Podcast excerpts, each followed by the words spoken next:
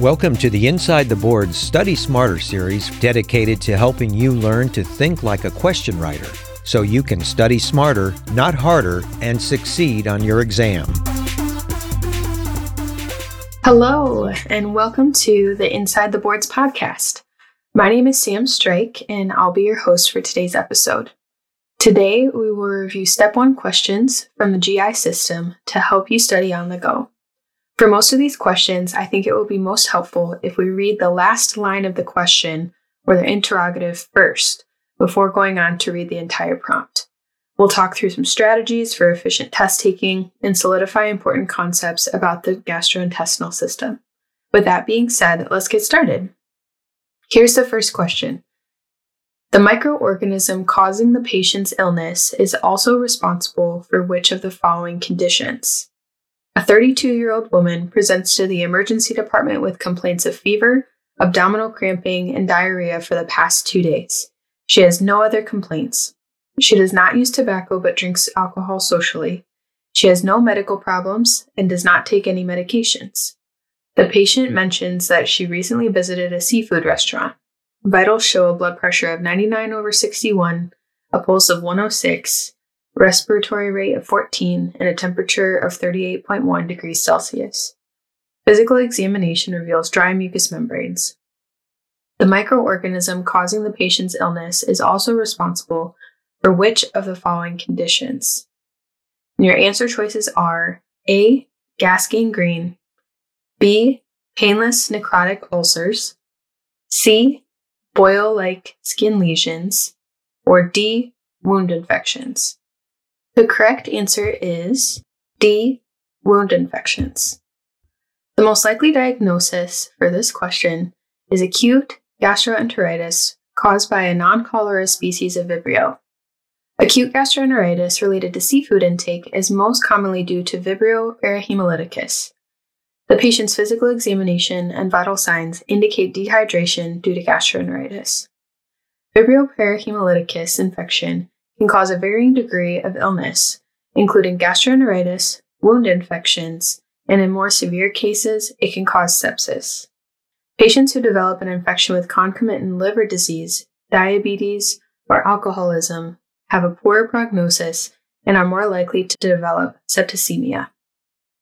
Clostridium perfringens results in gas gangrene, which is answer choice A.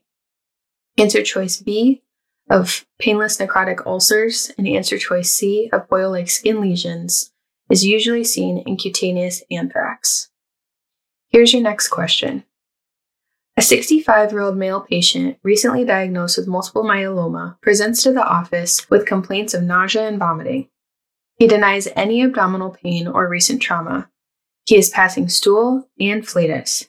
He was started on chemotherapy for multiple myeloma when he started having the symptom. The oropharyngeal examination is normal, abdominal x ray is normal.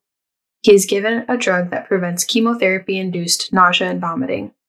What is the mechanism of action of this drug? As a general test taking strategy, you could definitely save some time on this question by reading the last two sentences of the prompt first.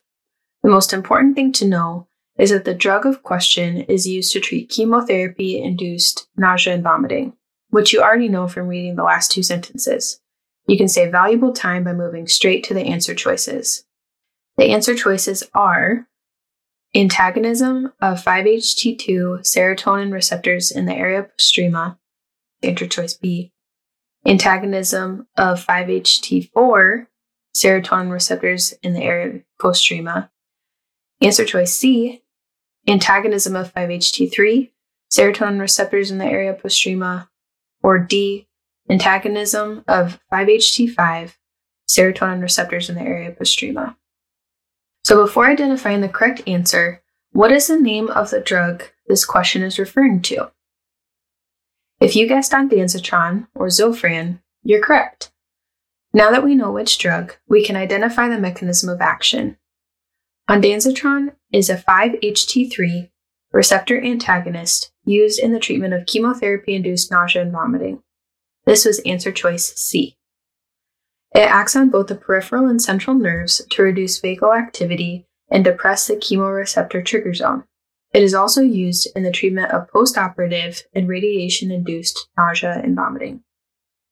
On to our next question. Which of the following neurotransmitters are most likely to contribute to this patient's primary complaint? A 64 year old female complains of several weeks of burning chest pain after meals and excessive burping. Pain is substernal but occasionally radiates to the epigastrium. Symptoms are worse when eating spicy foods or consuming coffee in the morning. She tried antacids, but it failed to relieve her symptoms. She reports that she underwent cardiac stress testing last year with no significant pathology identified. Past history is significant for hypertension, for which she takes lisinopril. Which of the following neurotransmitters are most likely to contribute to this patient's primary complaint? Before I read the answer choices, let's summarize the prompt. We have a 64 year old female with epigastric burning pain after eating spicy or acidic foods that isn't relieved with antacids. This sounds like a GI problem, but you could have considered cardiac causes on your differential as well. However, we are told she had a negative cardiac stress test one year ago, making that option less likely. In considering GI causes, her symptoms are consistent with acid reflux. What anatomical structure is dysfunctional in this disease? The answer to that question is a lower esophageal sphincter. The next question to ask yourself when reviewing this prompt is what kind of problem is there? Is there too much contraction or too much relaxation at the lower esophageal sphincter? In this instance, the problem is excessive relaxation of the LES. Knowing this information, we can assess what neurotransmitters play a role in this process. So here are the answer choices A acetylcholine and vasoactive intestinal peptide, B, atropine and substance P, C, nitric oxide and acetylcholine, or D, nitric oxide and vasoactive intestinal peptide. The correct answer choice is D, nitric oxide and vasoactive intestinal peptide, or VIP. The lower esophageal sphincter is controlled by the myenteric plexus, which contains both inhibitory and excitatory neurons. Inhibitory neurons lead to LES relaxation, while excitatory neurons lead to LES contraction. Nitric oxide and VIP activate inhibitory neurons directly. Atropine also leads to the relaxation of LES through the blockade of cholinergic excitatory neurons, which was part of answer choice B. However, the other neurotransmitter in choice B was substance P, which leads to lower esophageal contraction by directly activating the excitatory neurons in the myenteric plexus, along with acetylcholine, which makes answer choices A and C incorrect as well. Which of the following would be the most appropriate management in this patient at this stage? Here's your prompt. A 62 year old male presents with complaints of heartburn. He also complains of slight epigastric pain. On presentation, he has a fever and hypertension, but normal pulse and respiratory rate. The physical exam does not demonstrate any significant findings. He has a hemoglobin level of 10, a total lymphocyte count of 5,000, and a normal platelet count. The medical record reveals a long standing history of GERD. Chest x ray and EKG are normal. An esophagogastroduodenoscopy shows intestinal epithelium replacing the squamous epithelium in the lower esophagus without any evidence of dysplasia. Which of the following would be the most appropriate management in this patient at this stage? In order to determine the best management course, we must identify the disease and stage of the disease. The patient has a long standing history of GERD, with intestinal changes in the epithelium of the esophagus, but no dysplasia, these details help establish the diagnosis. What is it? The correct answer is nondysplastic Barrett's esophagus. Knowing this diagnosis, we can identify the correct answer for management. The choices for management are as follows A. Endoscopic radiofrequency ablation. B. Proton pump inhibitors and periodic endoscopic surveillance.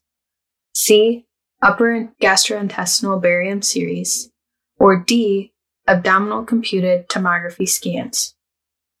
The correct answer for this question is B, proton pump inhibitors and periodic endoscopic surveillance. After the initial diagnosis of non dysplastic Barrett's esophagus, or BE, is made, it is recommended to follow up with endoscopic surveillance every three to five years. The patient should be advised once daily proton pump inhibitor therapy, irrespective of reflux symptoms. This is because of a chemopreventive effect of proton pump inhibitors, which reduces the risk of progression to neoplastic Barrett's esophagus.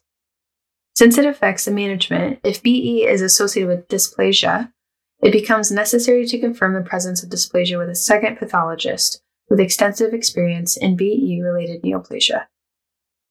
All right, let's move on to our next question, starting with the interrogative first. The element deficient in this patient is mainly absorbed in which of the following segments? A 67 year old woman comes to the department after noticing blood in her stools. She also gives a history of weight loss of 3 to 4 kilograms in the past two months. She has a history of hypertension controlled with amlodipine. Physical examination shows pale conjunctiva. Investigations are positive for fecal occult blood and microcytic hypochromic anemia. The element deficient in this patient is mainly absorbed in which of the following segments? And your answer choices are A, the antrum, B, proximal small bowel, C, terminal ileum, or D, large intestine. The patient most likely has iron deficiency anemia from chronic gastrointestinal bleeding, which is probably due to colon cancer based on her history of bloody stools in conjunction with unintentional weight loss. In order to answer this prompt, we must associate iron with the portion of the bowel that it's absorbed in. If you guessed B, the proximal small bowel, you are correct. Mucosal cells in the proximal small bowel mediate iron absorption. A ferric reductase enzyme on the enterocyte's brush border, called duodenal cytochrome B, or DCYTB, reduces ferric or 3 plus iron to Fe2 plus, which can then be absorbed. This enzyme is only found in the duodenum, but other portions of the intestine can absorb iron as part of a protein. So keep that in mind for different variations on this question. All right, on to the next question.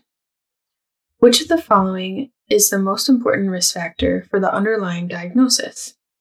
A 68 year old man presents to the hospital with a four month history of postprandial vomiting that progressed into hematemesis in the last week. He has a 30 pack year history of smoking and has been drinking socially. He has lost 10 pounds or 4.5 kilograms over the course of the last eight weeks. Physical examination is notable for epigastric abdominal tenderness upon palpation. An upper endoscopy demonstrates a bulky mass found in the lesser curvature of the stomach. CT studies supported these findings by determining a large gastric mass in the level of the fundus is 8 centimeters in greatest diameter, which invaded the surrounding abdominal structure. Which of the following is the most important factor for the underlying diagnosis? And your answer choices are A. Smoking, B. Helicobacter pylori infection, C. Alcohol, or D. A diet rich in pickled foods. The correct answer for this question is B. Helicobacter pylori infection.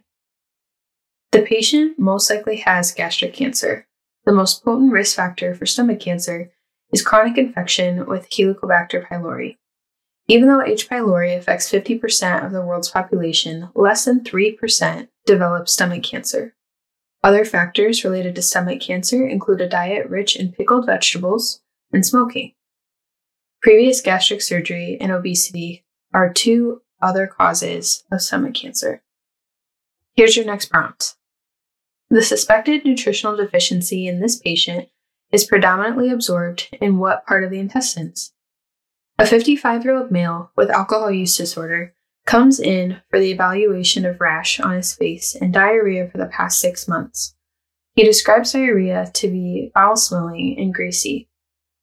He is a vegetarian and did not consume any meat products in the last 20 years.